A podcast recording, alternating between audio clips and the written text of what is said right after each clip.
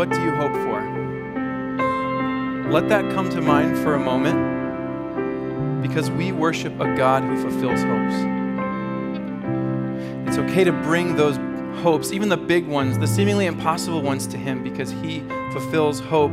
And in fact, one of Jesus' own disciples said this it's where that line comes from living hope. He said that God has caused us to be born again to a living hope through the resurrection of Jesus Christ from the dead. Let's pray now and ask God to show us this hope together this morning. Pray with me. Heavenly Father, Thank you for the gift that it is to be together and to worship you, to proclaim the truth that you have given us hope in your own Son, Jesus Christ, as he conquered death and defeated the grave, to give us the promise that we can, in fact, be with you forever. Lord, show us your hope this morning, we pray in Jesus' name. Amen. Please be seated.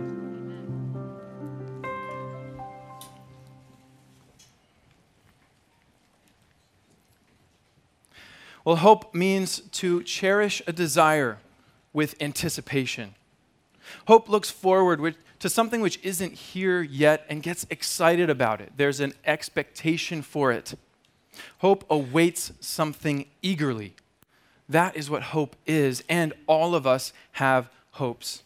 We all hope for something, and it might be something big, like what you thought about a moment ago before we prayed. It might be something that maybe doesn't seem so big, but nevertheless, you still get excited about it. Maybe for you, it's thinking about that day very soon when you're going to go into your email account and type these words I am out of the office. For urgent matters, please contact so and so. For you, it's the hope of a vacation. And I bet for those of us who have vacations coming up this summer, there's probably even specific hopes that you look forward to having while you're away, right? Maybe it's the, that special time with loved ones, or the chance to, to go someplace new or try something new. Or maybe for you, it's simply the hope to slow down and read a good book. Anybody looking forward to that this summer? Just as an aside, it would be so good for us if we all decided to do that. Am I right? Now, maybe that's not your thing. Maybe you don't get excited about reading a book, and I can relate to you. In fact, the summer before ninth grade, my English teacher, Mrs. Esch assigned us a list of books to read. And I didn't know much as an eighth, soon to be ninth grader, but this much I knew I was not about to ruin my summer vacation with that long list of books. Can anybody relate? Okay, all right, I get you. But nevertheless, my sense of duty and responsibility kicked in, and I still remember the day that I opened up the most daunting one of them all the Scarlet Letter and I wrestled with this book, and I and my English expertise determined that this book was just too outdated. Its language was, was irrelevant anymore, and I just knew I couldn't finish this book. So, what did I do? Well, I considered all my options, put them out on the table before me, and I said to myself, Surely a man can make his way in the world without the ninth grade. That was my conclusion back then. Well, things have changed since the ninth grade, and now I actually really appreciate it and look forward to reading good books. This summer I've got a few lined up. And one of the things I love about reading is the opening line. And I love it because, in just a few short words, it's the author's very first opportunity to hook you, to draw you in, and instill in you the hope that this is going to be good. I'm sure if we were to, to talk, there might be some, uh, some of you who have a favorite book or a favorite opening line. And what I want to do now is let's have some interaction, some participation. I'm going to give you a famous opening line. And if you know the book that it comes from, just shout it out, okay? Let's try this. Here it goes. Here's the first one Call me Ishmael. Moby Dick. That was kind of a softball. All right, here's another one. Let's see if you know this one. It is a truth universally acknowledged that a single man in possession of a good fortune must be in want of a wife. Pride and Prejudice. Here we go. All right. Let's do one more. A long time ago. Star Wars. Yep. I, ch- I cheated on that one a little bit. Try to resist the, the temptation to be humming John Williams in your head now, but it's a good opening line. You see the power of the opening line, right? A few years ago, an author named Stephen King, Stephen King is a prolific author. He's written over 350 million books that have been sold. Uh, it's safe to say he knows a thing or two about writing. Well, the Atlantic magazine interviewed him about the importance of the opening line, and here's his response. He said, There are all sorts of theories and ideas about what constitutes a good opening line, but there's one thing I'm sure about. An opening line should invite the reader to begin the story. It should say, Listen, come in here. You want to know about this. That's the power of the opening line. And now let me ask you have you ever looked, and I mean really looked, at the opening line of the New Testament? Have you ever looked at Matthew 1 1, the first gospel, the very first account of Jesus' life in our Bible, and considered how that book opens and why it opens the way it does? That's what we're going to do together this morning, and we're going to do it for a couple of reasons. One is that just like every good line, it gives us hope that this is going to be good but not just by looking forward. It does do that. It looks forward to a future hope that will one day be fulfilled, but it also looks back to an ancient hope, the hopes of the people of Israel. And it shows them that in Jesus Christ, those hopes have been fulfilled. So that's the first reason we're going to look at this opening line together today. But the second is this that the people of Israel had hopes but they weren't just unique to them as a people group. In fact, the three hopes that are contained in the opening line of Matthew 1 1, I'm going to submit to you today, are the same hopes that we have today deep down in our hearts. And for us, 2,000 years later, those hopes are still fulfilled in Jesus Christ. That is what we're going to see together this morning. So, without further ado, let's look at this opening line of the New Testament, Matthew 1 1. Here it is. It says, The book of the genealogy of Jesus Christ, the son of David, the son of Abraham. Now, look, I know at first glance this probably doesn't seem like a groundbreaking opening line. I mean, genealogies are not typically your most fascinating form of literature, right? These are lists of dead people. But stick with me for a second because we can rest assured that Matthew didn't intend to bore his readers. We can rest assured that he chose each word in this opening line carefully for a purpose. And so that makes us ask the question why? Why has he chosen to open his gospel with these three names? We're going to look at them individually because within each of these names is contained a hope that the nation of Israel would have had and a hope that I believe we still share today. So we're going to look at those together. And I want to make this personal because we are not the people of Israel 2,000 years ago, but we still have hopes. You might have thought of a hope a few moments ago before we prayed. Let that hope come back into your mind. And now imagine that a messenger has come to you and has said, That hope, that thing you've been hoping for and praying for, and that desire which you await with eager anticipation, that hope is fulfilled. It's yours. The wait is over. Here it is. That's something a little bit like what the people might have experienced upon reading this first line back then. So let's let's look at these three hopes together, one at a time, beginning with the first one, and it's contained with the very uh, in the in the two words there, Jesus Christ. Now, if you've been around church for a while, then you're used to seeing these words. And when you see them, they probably appear like a full name first name, last name, Jesus Christ. But back then, Christ would not have appeared as a name. In fact, it's not a name at all. Rather, it's, it's a term in Greek that's translated from a Hebrew word, which means anointed. And from that word is where we get in English the term Messiah. And so Christ isn't a name at all, it's a title. And this is Matthew's way of introducing Jesus as who he truly is. It could be translated just as easily Jesus the Christ or Jesus the Messiah. And it's within that that the first hope is contained. And so we have to ask what was the hope of the Messiah? And to do that, we'll need a little bit of history. See, centuries before Jesus was born, God spoke through the Jewish prophets, and they foretold of a time of judgment that would come upon the people, a scary time. And in that time, Israel's enemies would come and they would vanquish the people and carry them off into a foreign land where they would live as exiles. Well, sure enough, these events came to pass. They happened, and the people were taken away uh, into exile. But it, the story didn't end there. just as the prophets had foretold, that they also spoke of a day that someone would come.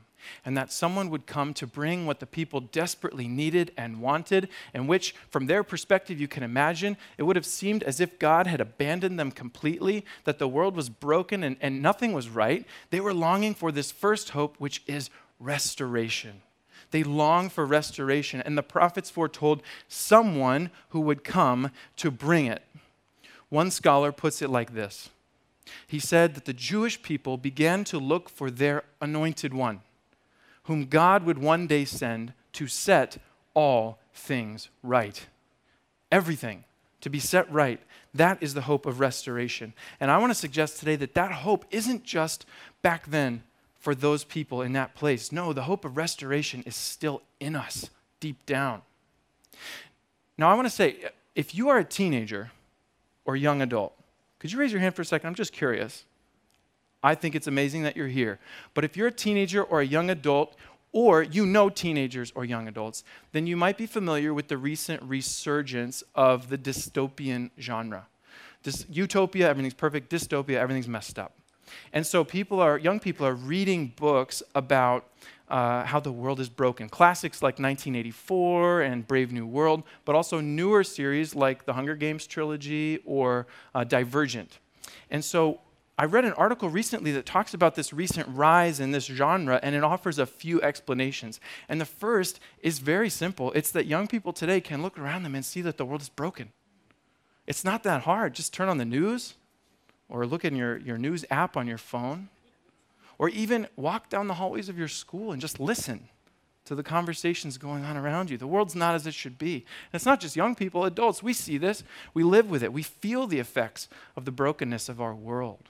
And so, somewhere deep down, we long for this restoration. And that's one of the reasons why this particular genre has come back.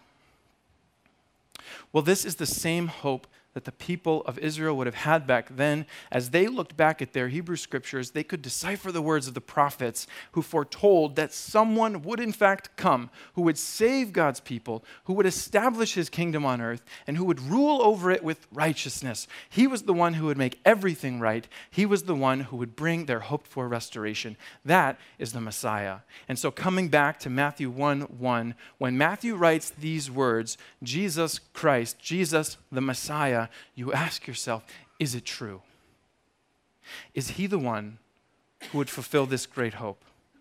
and you go on to discover the answer. Continue on in Matthew's gospel, and you will discover his emphatic yes in response to that question. Jesus has fulfilled this hope. How did he do it? He came to restore the world and fix what was broken, to take what was wrong and to make it right, to take what was sick and to make it healthy, to take what was shrouded in darkness and illuminate it in brilliant and beautiful light. That is what Jesus came to do. And through him, through his entire life and ministry, if you read about it in the Gospels, you'll see how he came to bring the hope of restoration. And let's make this personal for a second. Think back to your hope, the thing that you hold on to in your heart that you're hoping for. Are you looking to the world to, to fulfill that hope? Are you looking to yourself to fulfill that hope? Have you given up hope? Or are we looking to Jesus Christ? the one through whom God has fulfilled all hope. He's there for us even today to restore our hopes. So that is the first hope. It's the hope of restoration. Now we're going to continue on to the second hope, and it's contained in the second name here, Matthew 1 1, the son of David. And this is the hope of a hero, a righteous leader who would who would not let his people down. We're going to look at this together. David, if you know some of the history there, he was a prominent figure in the Old Testament. He began uh, as a lowly shepherd boy, but he killed a giant and he won the favor of the king. He eventually went on to become the king himself. And so he was sort of something like a phenom back in his day. But um, even though he had such great success, he, he was not perfect. He was deeply flawed and he sinned greatly. Uh, and he was, he was very far from perfect, not a perfect king. But nevertheless, God chose to be gracious to him. And he made several very significant promises to him, and you can find those in 2 Samuel chapter 7 or 1 Chronicles 17. I'm just going to summarize them for you here today. God promised that he would raise up one of David's own offspring as a king, and that God would have a special relationship with this man, like that of a father to his son. And God said, This king's throne, my son, this king's throne would endure forever.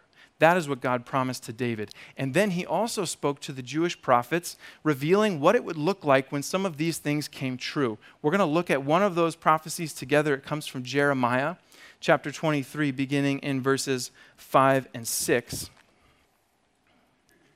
Jeremiah writes, Behold, the days are coming, declares the Lord, when I will raise up for David a righteous branch, and he shall reign as king and deal wisely, and shall execute justice and righteousness in the land.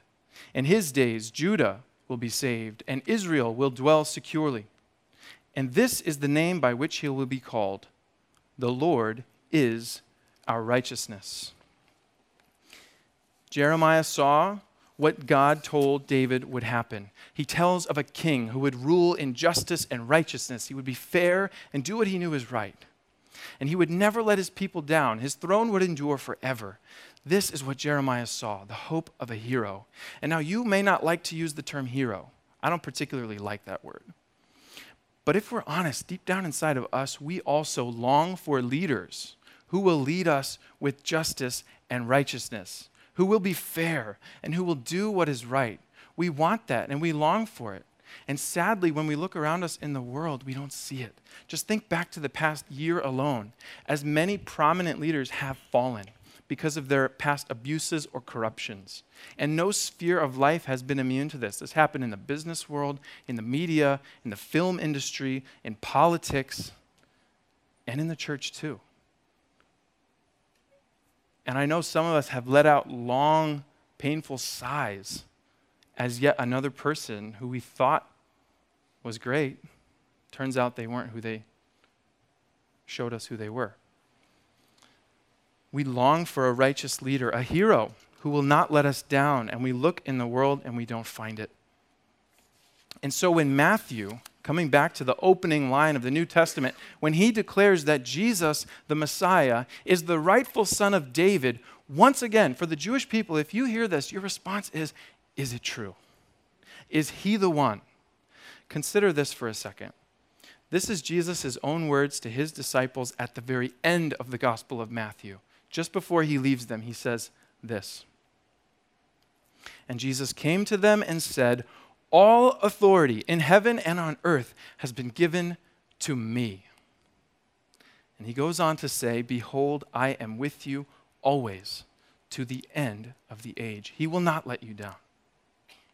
Read Matthew's gospel, and you will discover how Jesus is the true Son of David, the one whom God promised would come to lead with justice and righteousness and never let the people down. And in that way, he has fulfilled this second great hope, the hope of a hero.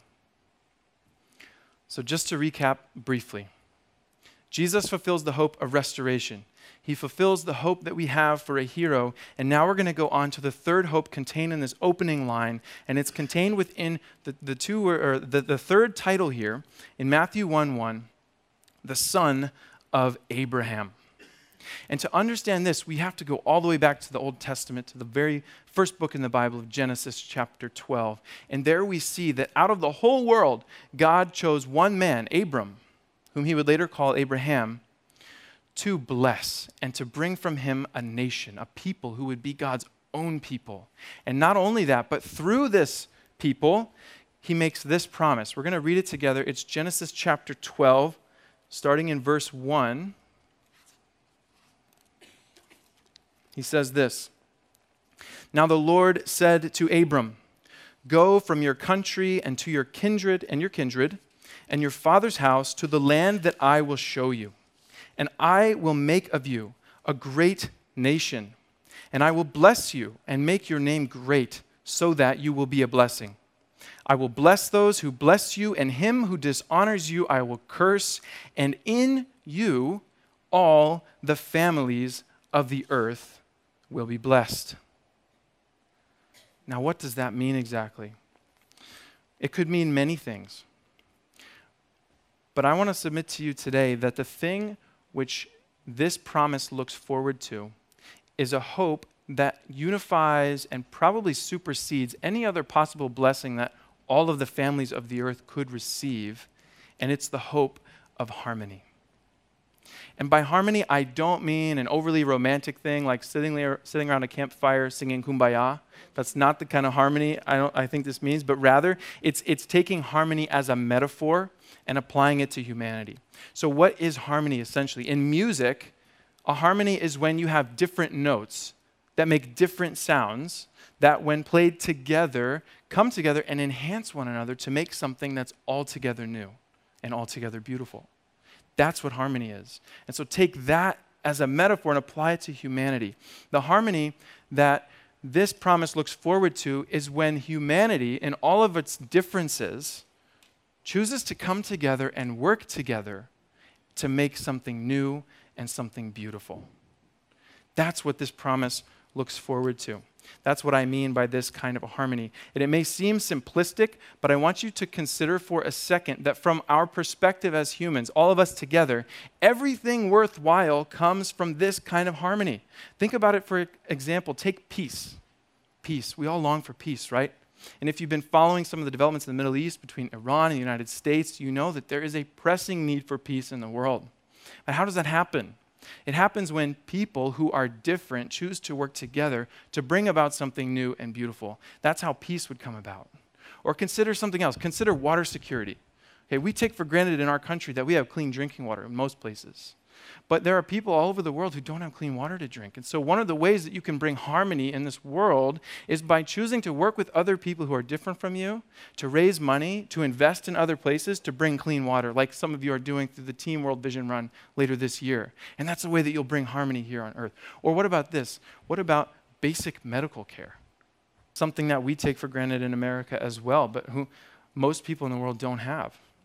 And this summer, some, some of us are going to go to Guatemala and work together to build a clinic for people who will have medical care for the first time. That is a way that we can bring harmony on earth. Even though we're different, we create this kind of beauty by working together. So that's what I, that's what I intend when I use the word harmony. And if, if, if it sounds too good to be true, it's not. And I want to explain why it's not.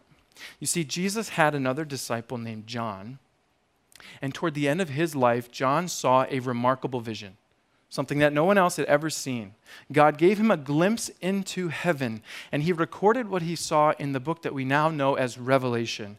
And here's what he saw. This is Revelation chapter 7, starting in verse 9. I want to read it for us. It says, After this I looked, and behold, a great multitude that no one could number from every nation, from all tribes and peoples and languages, standing before the throne and before the Lamb, clothed in white robes, with palm branches in their hands, and crying out with a loud voice Salvation belongs to our God, who sits on the throne, and to the Lamb. And all the angels were standing around the throne and around the elders and the four living creatures. And they fell on their faces before the throne and worshiped God, saying, Amen. Blessing and glory and wisdom and thanksgiving and honor and power and might be to our God forever and ever. Amen. This is what John sees. And what does he see? He sees a multitude of people from every nation and tribe and tongue. And I love that because we actually sang a line just like that in the second song we sang this morning. John sees that. And what does that look like to you? Because to me, that looks like Genesis 12 3. That looks like the promises, the promise to Abraham fulfilled, that in his offspring, every nation, every family on earth would be blessed. And did you notice what they're doing? They're singing. They're worshiping God. They're using their voices together to make a literal harmony in heaven. I love that. But notice one other thing. Yes, they're worshiping God, but they're also worshiping the Lamb. Now, who is the Lamb? Well, if you read back in the Old Testament, you'll discover that God's people were required by their law to bring animal sacrifices, and like lambs, to atone for their sin or to pay for their sin, which would restore their standing before God. And sin is a big deal to God. If you read about it in the Bible, it's, it's choosing to do something which you know is wrong. It's choosing to violate what God has commanded. In a sense, it's, it's rejecting his authority over you, a rebellion, even. I want to give some examples. For example, it's choosing to wound or to break down when you should have come to restore. And that was our first hope this morning.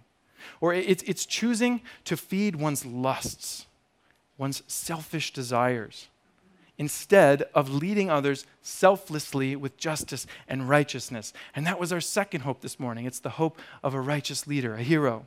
Or it's choosing to label those who differ from us as other and fighting to keep them over there and us over here. That is not good. And our third hope today was the hope of harmony, bringing those with differences together to make something new and beautiful. Friends, sin is a big deal. It breaks our world, it breaks our relationships with each other, it breaks our relationship with God, and it must be dealt with. And so the sacrificial system back then was a way to temporarily atone for sin. The people could, re- re- could restore their standing before God by bringing an animal like a lamb to be sacrificed. But there was a problem, and it was that that system was temporary. Those sacrifices had to keep going and going day in and day out until finally one person came who would change that. And that person was Jesus. And as Matthew shows us, he came bringing the healing and renewal that we all need. And he came bringing the restoration that the world desperately needs. And he proved himself to be the Messiah. And he came in perfect righteousness, living the life that you and I are supposed to live but cannot live. And in that way, he fulfilled the second hope of being the son of David. And not only that, but he came as the one who would bring different people together from all over the world in harmony and be a blessing to the world. And in that way, he fulfilled the, the, the hope of the son of Abraham. And the way that he did this is by becoming the lamb. You see, the sacrifices were all temporary except for one. And that sacrifice was Jesus himself. He willingly laid down his own life for you and for me. He sacrificed himself to pay for our sins. Peter puts it like this in his first letter He says, You were ransomed with the precious blood of Christ, like that of a lamb without blemish or spot. Jesus ransomed you, He paid for you, and by His blood are your sins forgiven, and by His wounds are you healed, and by His sacrifice do you have your life. And the way that we receive this gift that he offers us, this forgiveness and this new life, is also the same way that the hope of Abraham is fulfilled. And it happens like this when you put your faith in Jesus and choose to trust him. Believing in your heart that he came to die for you and that he rose again to forgive you of your sins and to save you, then you receive this gift. You come to realize that you have sinned and that your relationship with God has been broken and that you're completely incapable of making it right yourself. You need help. Well, thank God He's given the help. He's provided the way by sending His own Son, Jesus, to take away the sin that separates. And because of the cross on which He died, it's gone. Your sin is gone forever. And if you trust Him, forgiveness and salvation are yours today and they go on forever. They never end. That is the promise. That is the hope that we have. And I pray today that each and every one of us would put our faith in Jesus, even right now, if you've never done that. I pray that would happen. And I pray that when you do, you become a part of the fulfillment of the hope of Abraham. And here's what I mean the hope, the fulfillment of this hope comes about like this. You see, every person who trusts in Jesus is made brand new and is adopted into the family of God. And that means that you belong to Him. And it also means that regardless of who you were, you now have a very specific purpose in life. And that purpose is this to bring the harmony of heaven here to earth. And this is what I mean. You see, Jesus said this He said that the greatest commandments were to love the Lord your God with all your heart, soul, mind, and strength. That's everything you've got. And then he said, the second is like it it's to love your neighbor as yourself. And so when we love God with everything we've got and we love our neighbors as ourselves, that is an, imme- an immeasurably powerful good for the world. And through that, every family and every nation on earth will be blessed. And in that way, you bring the hope of harmony, the hope of heaven, which John saw, you bring it right here to the earth. That is the third hope, the hope of Abraham. Now, this is big stuff, but I have good news for you. This has already begun. And this is where we're going to conclude together this morning. The blessing of bringing heaven's harmony here to the earth actually began when Jesus came. And I want to show you how. We're going to go back to Matthew chapter 1 one more time and take a look at this opening line. Here it is the book of the genealogy. See, this phrase, book of the genealogy, is actually just two words in Greek. And the first word is the word biblos, which just means book. So for all of you bibliophiles, you lovers of books, that's where this comes from. And the second word is geneseos, which in the context of a genealogy like this is, it's translated genealogy or generations. But the literal meaning of that word, geneseos, is simply beginning or origin. And some commentators even translate it as Genesis, which is the, the title of the first book in the Bible. And here's why this matters. A few centuries before Jesus was born, the Hebrew Old Testament was translated into Greek, and scholars uh, put the original language into the Greek language, which would have been available at the time of Matthew. And those two words that he opens his text with are the same two words that Genesis 2 4 opens with. And now, why does that matter? What is Genesis 2 4 all about? It is a heading, it's an introduction to the account of the creation of human beings. The very same words that those translators use to explain our beginning are the very same words that Matthew uses to explain Jesus' beginning and the new beginning that begins in him. It's already begun. And he points back as if to say, Look and listen. There was a time when everything was right. The world wasn't broken.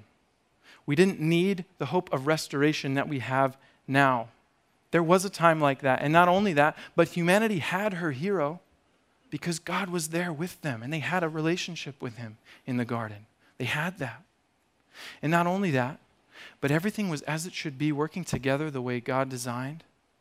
So they didn't need the hope of the harmony that we need. But human beings sinned. And the brokenness, which makes us hope for restoration, entered in. And the corruption, which makes us hope for righteous leadership, entered in.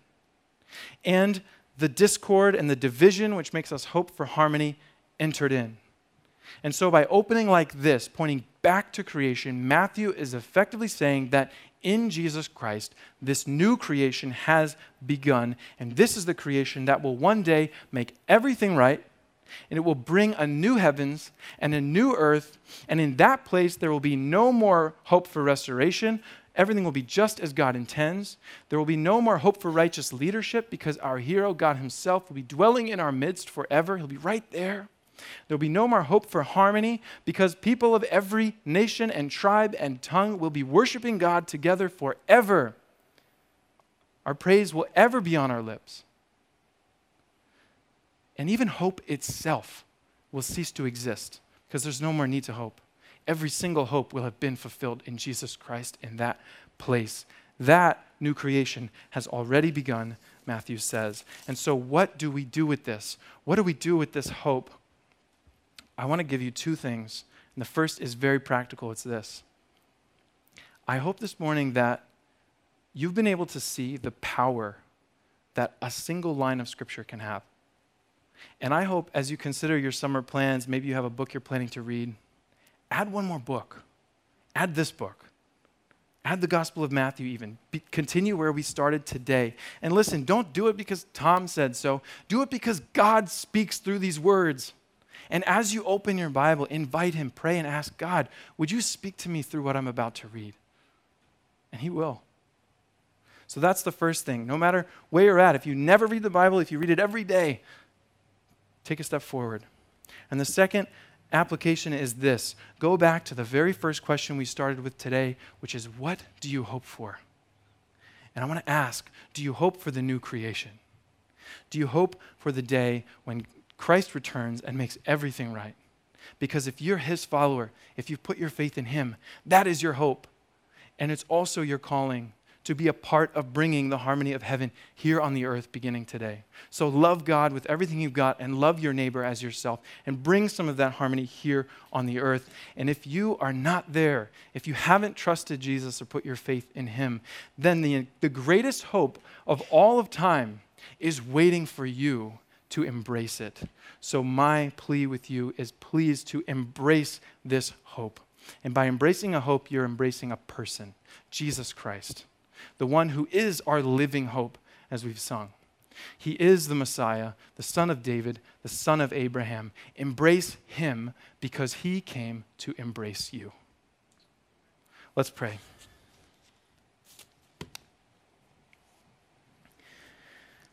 God, we thank you that in your goodness, which surpasses our understanding, you saw fit to create a plan that would allow for the day that John saw when people from every nation and tribe and tongue were singing your praises in heaven, and that those praises would never stop. We thank you for the incredible gift that we could actually participate in that worship service. We thank you for the gift that we could know you and serve you and love you. We thank you for the gift of forgiveness through Jesus Christ. Lord, I pray today that you would help us to trust you, to put our faith in you, and to live each and every day as your people, your witnesses here on the earth, to bring some of that harmony right here, to love others. Thank you for loving us. We pray now in Jesus' name.